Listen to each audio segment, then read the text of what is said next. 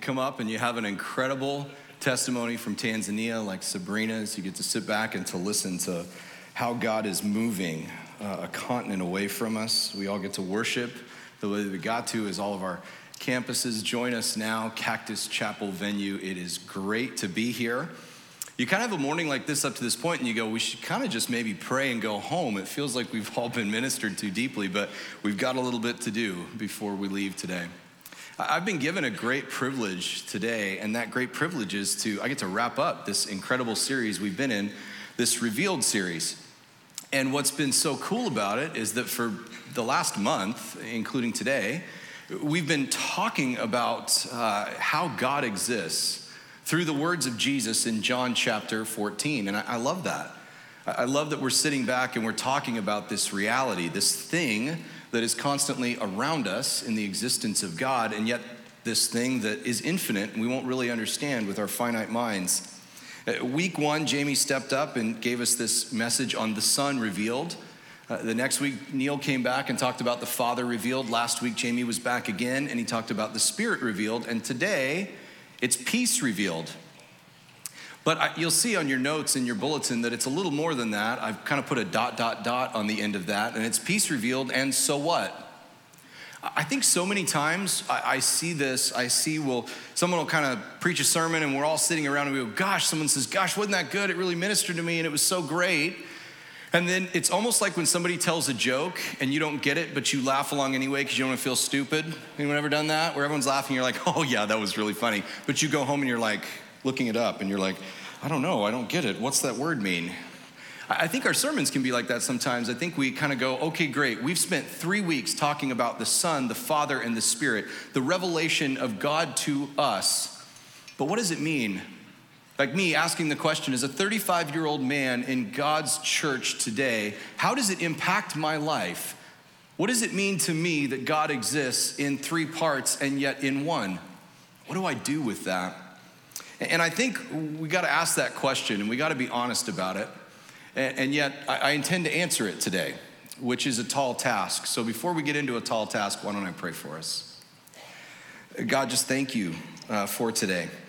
Thank you for the opportunity to come together, to sit back and to, to go into your word and to deal with the fact that you do exist outside of our understanding. You exist in this beautiful place that when Moses, who you spoke to like a friend, finally got the courage to ask you kind of what you are or how you are, you, you spoke to him gently and you kind of just came in and you said, This is how far I can get you. I am that I am. That's as close as you could get Moses to kind of how you exist. And so today, Lord, we're peering into something that is beyond our comprehension, and yet the things that we can know about you, I think we should know about you. Uh, Lord, I just wholeheartedly admit today that unless you show up, unless you kind of make the way, unless you enlighten and illuminate the hearts, Holy Spirit, unless you move in our rooms here at Scottsdale Bible, none of this will have an impact. So that's our prayer. Pray that you would move through me, that you would make everything fluid and clear. We pray this in your precious name. Amen.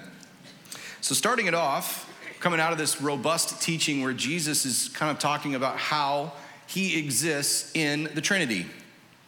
And we come right out of that deep teaching, and we come to verse 27, and it says this Jesus just goes right out of his last comments on the Spirit, and he says this Peace I leave with you, my peace I give to you. Not as the world gives, do I give to you. Let not your hearts be troubled, neither let them be afraid.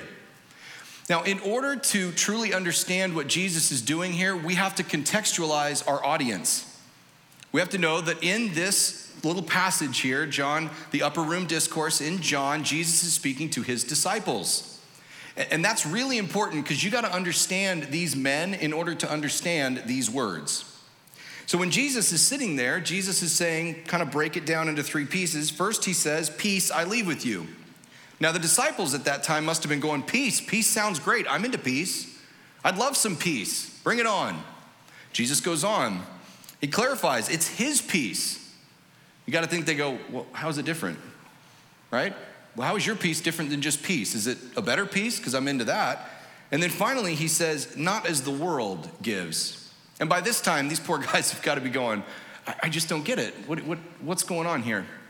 Jesus is delineating his peace from the world's peace. And what he's doing with the disciples is he's also confronting some expectations that they have. The disciples were assuredly sitting back and going, okay, Jesus is awesome and we are his closest friends. So they have some expectations of what peace might look like. Their expectations were probably comfort. Okay, they had some expectations of what Jesus would even accomplish. You know, they're sitting back going, listen, he's raising people from the dead. He's, you know, doing all kinds of stuff that there's people are going to notice at some point. In fact, he's probably going to do some pretty spectacular things. A very common expectation based on Old Testament uh, literature of what the Messiah would do, which is they're on to him. They're going, You're that guy, was that he would come in, he would conquer what is now Rome. So they're thinking, okay, he's gonna come back in, he's gonna ride into the capital, he's gonna take it all over. We're gonna go back to the glory days of David and Solomon. This is gonna be awesome. Or that at the very least, he would become a powerful figure that he would get to sit back and kind of bring all of them with him. And yet, Jesus' peace really isn't like the world's peace, is it? You see, we have perfect hindsight. So, as pastors, a lot of time it's really fun to pick on the disciples because we all really respect them, but we sort of, it comes with this assumption like, can you believe these guys are missing the boat? And it kind of comes with this assumption like, I would have done any better in their scenario. Neither would, would you guys. I mean, we would have all sat back and probably done the same thing. And yet, this is where Jesus so far outperforms every other deistic figure in all of world religions. You see, they all kind of come, regardless of what other world religion you look at, they all come with this same promise. Okay? Humanity, serve me, and I'll give you eternal life. But it's not going to be great for you right now. If you look through all the world religions, if they have an eternal perspective at all, it's not a loving relationship with God in the here and the now, it's indentured servitude. And the other ones kind of just eliminate an afterlife altogether. You just keep getting rebooted into something cooler, okay? But here, Jesus goes, Yeah, that's not how I work. Not only do you get me for eternity, which he'll clarify in this passage as well, you get me now. You see, because I'm leaving you with something. It's peace. Whose peace? My peace. But I don't give it as the world gives. This is really hard to give an example for, but I've got one. I was really struck by something that happened recently to me in ministry. Now, I'm gonna kind of just buffer something. I have a daily quota of tears that I have to meet each and every day as a deeply emotional guy. Okay, my poor wife's sitting here in the front row and she's got to live with me, so you only got to deal with me for 35 minutes today, all right? But this story makes me cry. It moves me deeply, and I think it'll move you too, because it's a picture of what peace that's outside of the world's understanding looks like. And to do that, I need to introduce you to Steve and Kelly Hunink. They're good friends of mine. I want to tell you a story about them. It's probably four or five months ago, and they walked into the, the front of the venue at the end of a service, and they said, Hey, you know, could we talk to you for a minute? And that happens every week. I said, Yeah, sure. And so they walked up, and like within the first 30 minutes, I was just, or the first 30 seconds, I was just sobbing.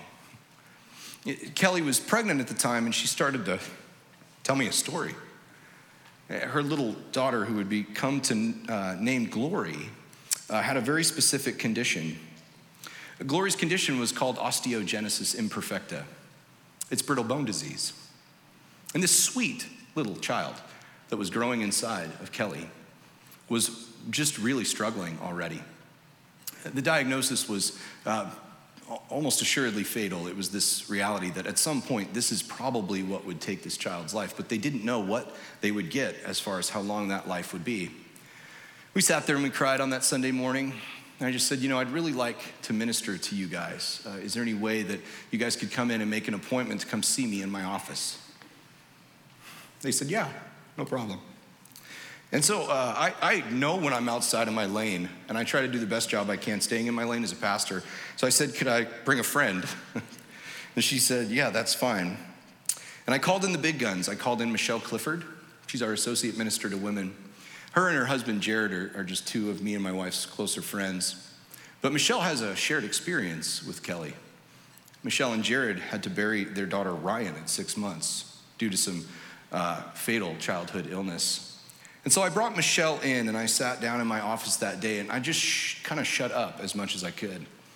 Because what I watched Michelle do was something that only she could do, and she ministered to Kelly in the midst of Kelly's fear because uh, Kelly had a troubled heart and she was afraid I, I just sat there and marveled as Michelle did what only she could have done in that moment because the Bible tells us that it, we comfort others with what we've been comforted with by God. That's in 1 Corinthians.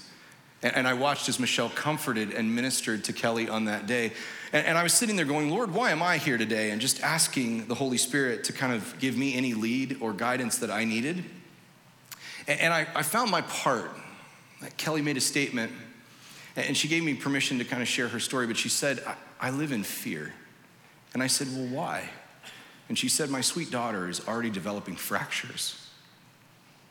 I can't protect my child, and I'm terrified every time I cough because I don't know if I'll hurt her. And I said, Oh, sweetie, that's not what the Lord wants for you.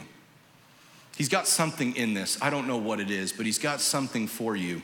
Why don't we take fear head on today? And I got to lead my friend Kelly through a prayer, her husband by her side, as she took fear head on. She prayed with the Lord and she said, Fear's not for me. That's not what I've been made for. That's in Timothy. You've not been given a spirit of fear, but a spirit of power and self discipline. And she took it on. And she said fear was not for her anymore. We prayed through that that day. We stayed in contact, and I watched Kelly continue to develop a peace that was beyond her understanding. She left with a little something that day and it continued to grow. It was a peace, not her peace, but a peace from somewhere else. And then a text message came. Uh, Steve was texting me and he said, uh, Hey, uh, Glory's on her way. She's coming. Uh, you know, we're four centimeters long. Things are kind of progressing. We need some, you know, prayer. And is there any way that you guys could get here? I was on my way to the airport. I was flying to Toronto to preach for the weekend for Lucas Cooper. Uh, Michelle was in Flagstaff with her family. We could not get to her. We later found out why. Uh, we were sitting there, and, and the text kept coming. And Steve finally texted me. He said, Glory's here. She's arrived. She's beautiful.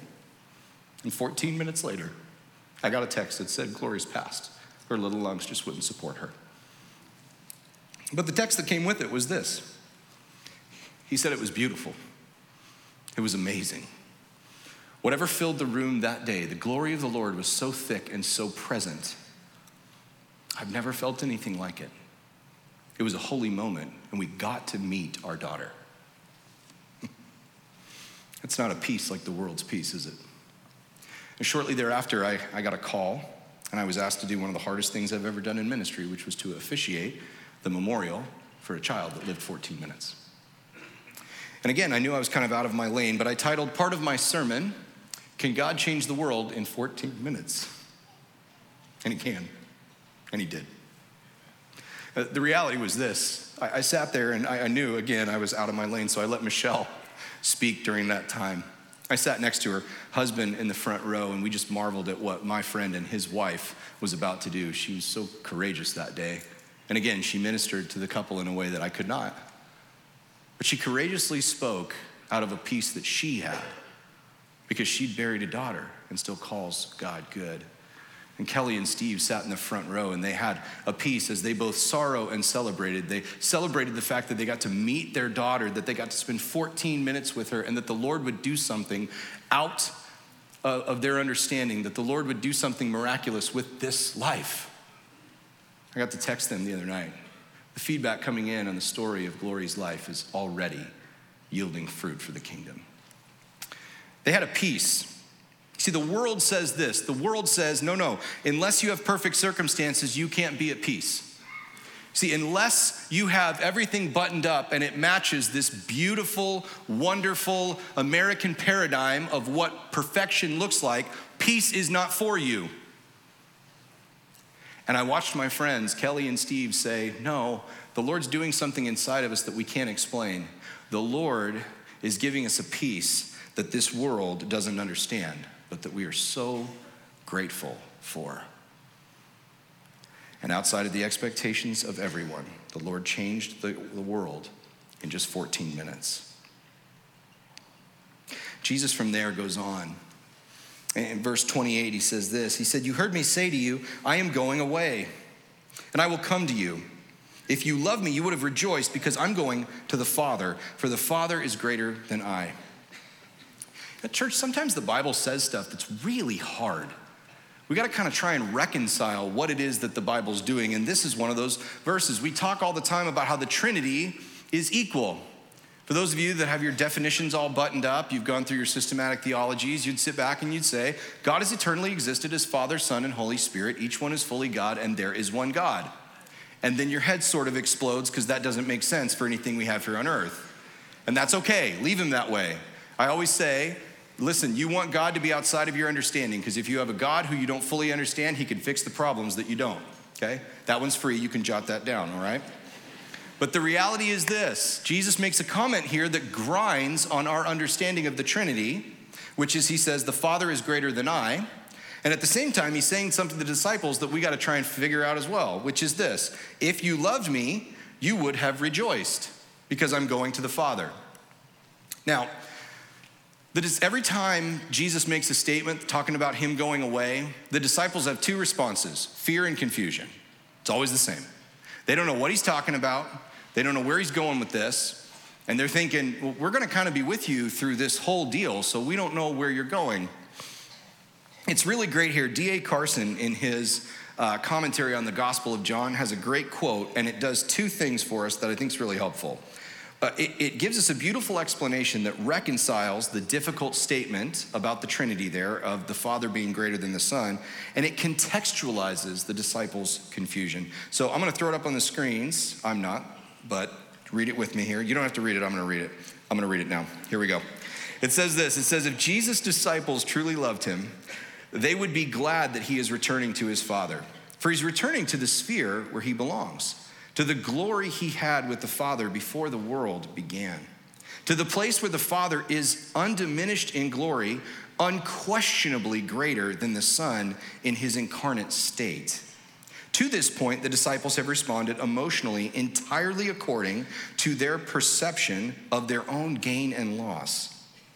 If they had loved Jesus, they would have perceived that his departure to his own home was his gain and rejoiced with him at the prospect. As it is, their grief is an index of their self centeredness. Isn't that great? Now, the reality is this that sounds wordy, and, and let's break it out for just a second here. But Jesus is returning to this beautiful, rightful, and glorious place with the Father. And that's a great thing. In fact, it's not just a great thing, it's a best thing.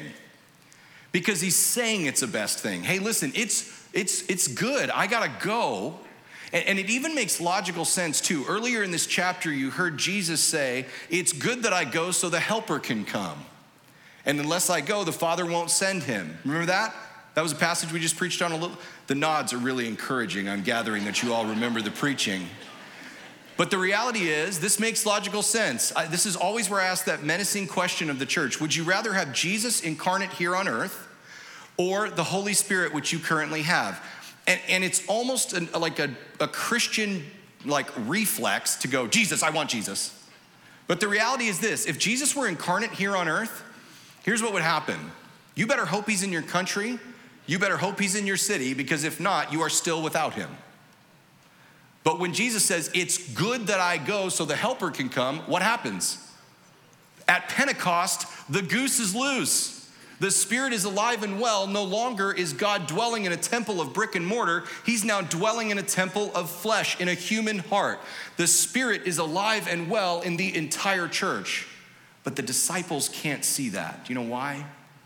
Because their own agenda for loss and gain, their self centeredness, is in the way. I want to apply this to our lives for just a second. And you guys can probably feel this one coming from a mile away. Has your agenda ever been in the way of God's plan for your life? Wait a minute, that's tough. Has there ever been a time where God had glory that He wanted to work through you and for you? That you sat back and you just, no, I don't really want to do that.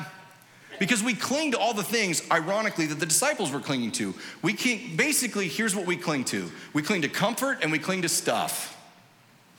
Those are two things that we always work towards.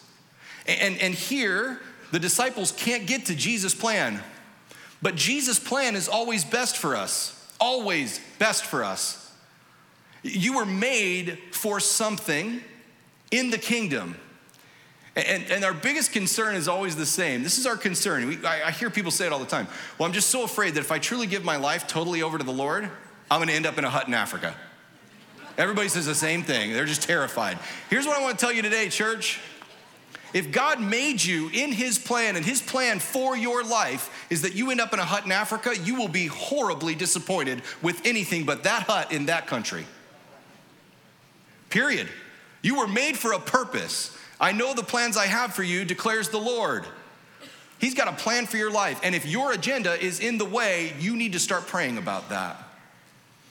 You see, the disciples were made to become the foundation, I mean, on which the church would be built. They can't see that right now, but they were made for it. I would submit to you today that if the disciples had jumped ship, they would have been an internal disaster area. But they can't see the fact that these great men of God would go on to become the foundation on which we are still standing today.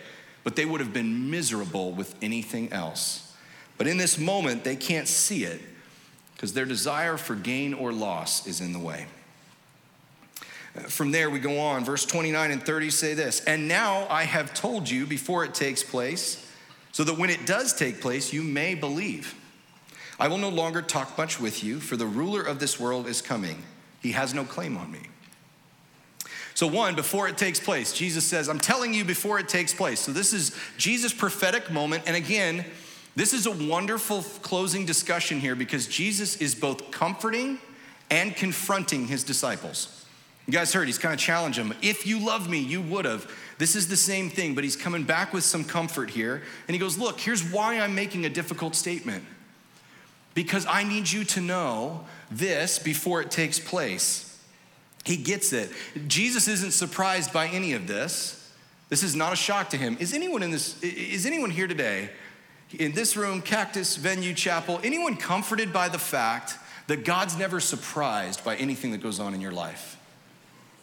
He's never sitting back going, "Oh, that one caught me napping." Didn't see that coming. Wow. That's not how it works. The beauty of God is that He's sitting back and Jesus is modeling God's perfect knowledge right now, going, Hey, listen, I'm telling you this so that when it happens, because what Jesus knows is, guys, it's gonna get worse. You're all panicking right now because I'm alluding to leaving. When I actually go, you're gonna lose your minds. When I actually breathe my last, when you put me in a tomb, you're gonna realize that the guy who you put all your chips on, is gone. He's not in the game anymore. And you're going to be going, well, how do we get our chips back? What do we do now? Do I go back to tax collecting? Am I a fisherman again? What's the deal? And so Jesus says, I'm, I'm telling you this. Why? So that you may believe. Beautiful little tie here, okay? The, the stated purpose of the book of John is this. You got to go to the end to fully understand the beginning and forward. It's John chapter 20, verse 31, and it says this It says, But these are written, what are these? The things in the book of John, the entire book of John. But these are written so that you may believe that Jesus is the Christ, the Son of God, and that by believing in uh, that by believing you may have life in his name. So the whole stated purpose of the book of John is that you may believe. That's why it was written. That's why it has an impact on our lives, is because it was stated purpose by the author to say that you may believe. What's Jesus saying here? These things I'm telling to you, why? So that when it happens, you may believe. Again, so that when it happens, you'll have peace, my peace, that goes beyond. So that when you see me put in the grave, you go, oh, this is what he was talking about. It's part of his plan for us. And then lastly, Jesus makes this little closing statement here. He says, You know, I won't talk with you much anymore. The ruler of this world is coming, he has no claim on me. Dual purpose statement, church. Ruler of this world. Okay, this, this certainly means John 13, Jesus looks at Judas, he gets it already. What you do, do quickly. And Judas scurries out of the room. What does Jesus know? He's on his way back, and he's not coming alone. The ruler of this world is coming to arrest him. But who else is coming? Satan. I know I say that flippantly, but the enemy. The enemy is coming to finish the deal. He's been after Jesus this whole time, but he's coming to wrap it up. And what Jesus is saying is, uh, He doesn't have a claim on me. That's not a thing. There's a myth. If we don't really understand how the Trinity works sometimes, and we're going to kind of dive into this a little bit more, kind of in my close. But if we don't understand how the Trinity works, we get into all these really bad, broken thought processes about how God is. And one of the ones I hear from time to time is I, I hear people, and typically they, they're, really compassionate or you know, they've been, they've been hurt or broken, and, and they say this I could never believe in a God who would torture and kill his son. Or I could never believe in a God who would allow this or who would allow that. But, but they really aim it on Jesus almost as this abused child the, the, problem with that is this, and I've got a verse that I, I really want to hone in on because it makes the point of what we're reading today. It's John 10, 17, and 18. And you can kind of see these up here while I read them. It says this For this reason, the Father loves me. Now, this is Jesus talking. Because I lay down my life so that I may take it again. No one has taken it away from me, but I lay it down on my own initiative. I have authority to lay it down I have authority to take it up again. This commandment I receive from my Father. Here's where we get screwed up when looking at the Trinity Church. We don't have an understanding of what perfect agreement looks like. Here on earth, when you put two people in a room or a hundred, we are always honing to try and figure out who's in charge. We've written tomes of books on the, on the topic, right?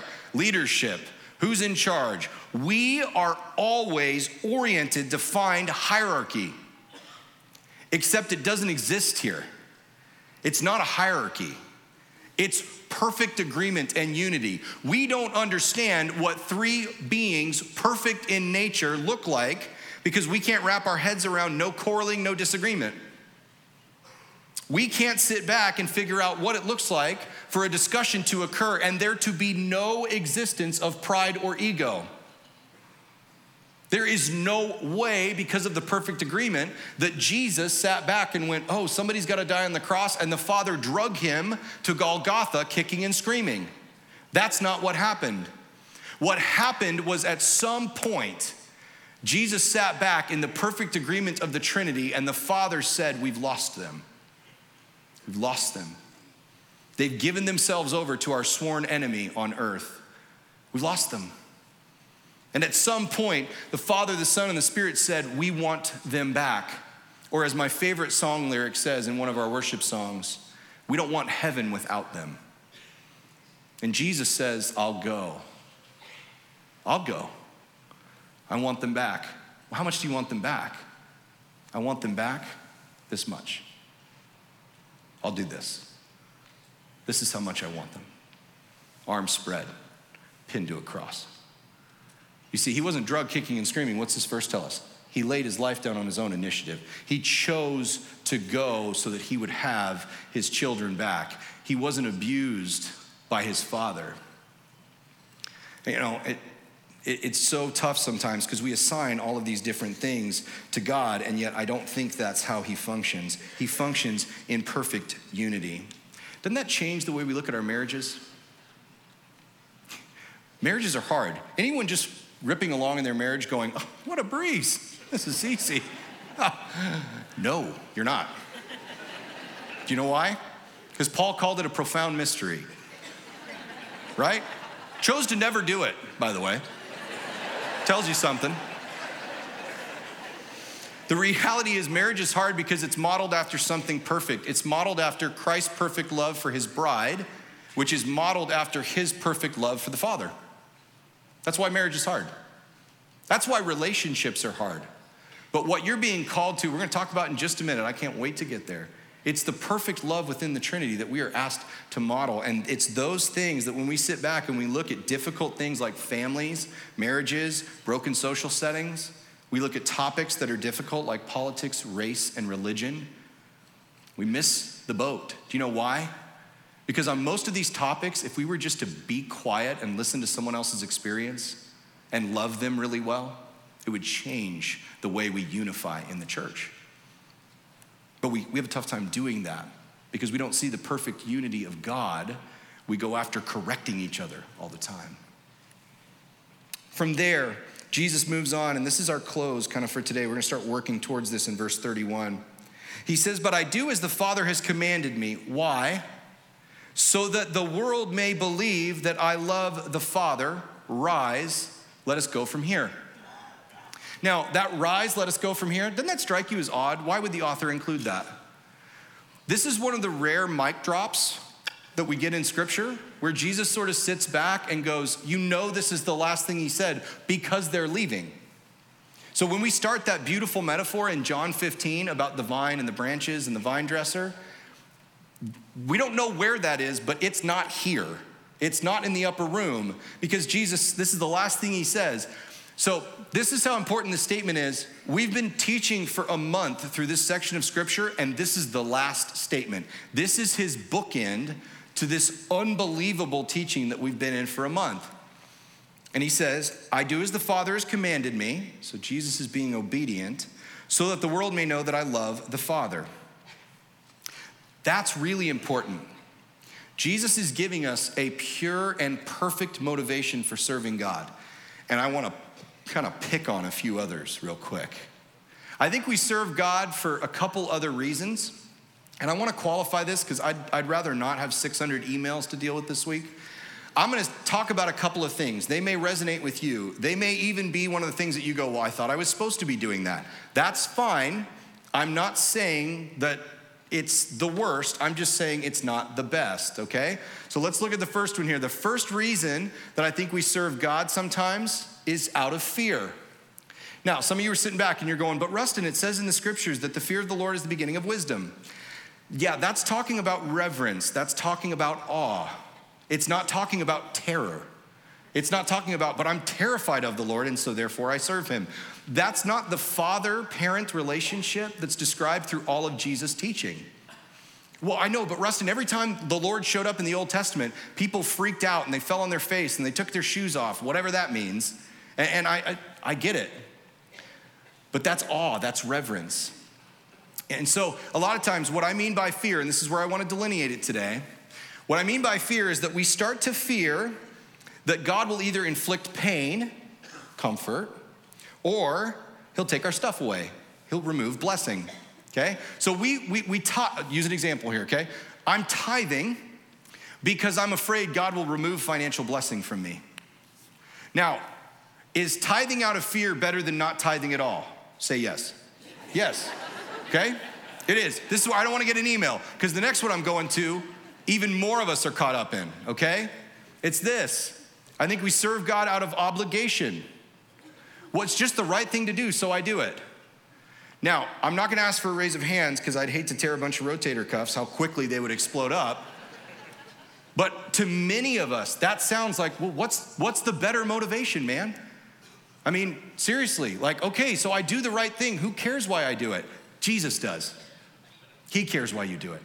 Because remember, he's not after behavior modification. He's not after the right things for the wrong reasons. Do you know what we called those people in the scriptures? Pharisees. Were they very popular with Jesus? Nope. Is doing the right thing for the wrong reason better than not doing it at all? Yes, it is. Okay, so if you write me an email, I just absolutely hated that. I'm gonna send you this 10 second clip in my sermon and I'm not going to respond to you other than that. I'm going to just go, yes, it is better than nothing at all. But what Jesus is doing here in this passage is he's saying it is not best. Because what he's modeling is a perfect motivation for serving God. And what is that perfect motivation for serving God? It's love. Listen to what he says again now with this context, okay? Verse 31. But I do as the Father has, has commanded me, so that the world may know that I fear the Father. Doesn't say that. I do as the Father has commanded me so that the world may know that I am obligated to the Father. It doesn't say that either. What it says is, but I do as the Father has commanded me so that the world may know that I love the Father. What is Jesus saying? I am obedient to the Father so that you can see the perfect motivation, which is love. What does love sound like in the Christian life? Today, right here, real time in 2018, it sounds like this He is the love of my life. Who else would I pour out my affection to? I am captivated by my first love. What else could I give my time, my energy, and my resources to? I am, I am so in love with Him, how could I not respond? And you go back to that plan thing. Of course, his plan is best because I love him. So, whatever he's asking me to do, leading me or guiding me through, I'll take it because it's better than what I would have planned on my own. Do you see the purity of that motivation? Do you see how the other two, though they may be good, they are not best? Because that's what I need you to see today. I've got something I want to recommend for you as we close today. This is a, a, an amazing book, and I had them order several more for our Shea bookstore. Cactus, you can get it on Amazon as well. That's where I got mine. But this book is called Delighting in the Trinity, and it's by one of my favorite authors. His name's Michael Reeves. And he's an Oxford scholar. In fact, he's the president of their uh, theology uh, seminary over there. And, and he's an incredible guy. Uh, I got to meet him over in Poland a couple years ago and actually have breakfast with him. Uh, he, he's a, a neat writer in the fact that he can take those of you really deep. If you want to go really deep, he's got some of that in here. But he can also, he's very approachable. And for a lot, for a lot of you, and I kind of watched it at least here in the room that I'm in. Um, when I said Trinity today, I watched a bunch of eyes glaze over, and I kind of saw this understanding of like we're about to go to a bunch of college talk about how God exists. But I would submit to you today that, that an understanding, a deep and rich understanding of the Trinity, is far more foundational. And that's why I like this book the most, because right on the front cover, it says, Delighting in the Trinity, an introduction to the Christian faith. An understanding of how God exists should be one of the first things we dive into, not one of the last. This isn't something just for me as a pastor because I have to preach sermons, but to sit back and to look at something that I hope to point you to in a powerful way right now is so, so important. And so, uh, what I want to do is, I want to read a quote out of this book. And it's a little lengthy, but I think it's so beautiful because it talks about this love between the Father and the Son. And, it talks about how through that we were born. Out of this loving relationship, we were created. And so, if you would, turn your attention to the screen as, as I read this now. It says, It was his overflowing love for the Son that motivated the Father to create, and creation is his gift to his Son. The Father makes his Son the inheritor, the heir of all things. And so the Son is not only the motivating origin of creation, he is its goal. The Son is the Alpha and the Omega, the beginning and the end of creation. Now, here we come to something astounding because the Father's love for the Son has burst out to be shared with us. The Son's inheritance is also extraordinarily shared with us. Now, if we are children, then we are heirs, heirs of God and co heirs with Christ. That's Romans 8 17. It is a physical expression of the marvelous truth that the Father shares his love of the Son with us. The meek shall inherit the earth. Here's what I want you to see today. Church, in every room in Scottsdale Bible, I want you to understand that if you don't ever truly look at what is going on inside the Trinity, if you don't look at God and see the fact that at the center of the Trinity, for all of eternity, a father has been loving a son and a son has been loving a father. If you don't ever look up and you see that love which is outside of you, and the fact that you were created as, a, as, as that is your origin, but the creation was given. If you don't see that love that is outside of you, you will never truly let that love manifest inside of you. This is not a 400 level Christian understanding. This is 101 paramount stuff that has to change the way we live.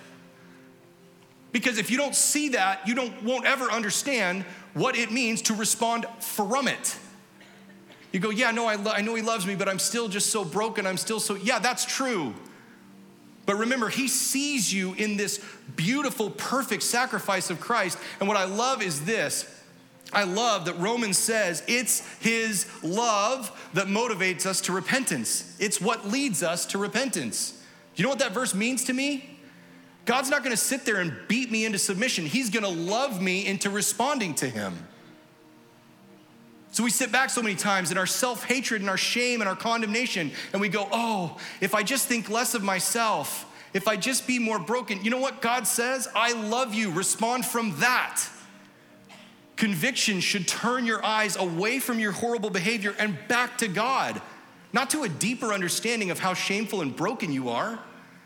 Otherwise, the Romans passage is a lie. And I'm not in the, I'm not in the, the habit of calling the Bible a lie.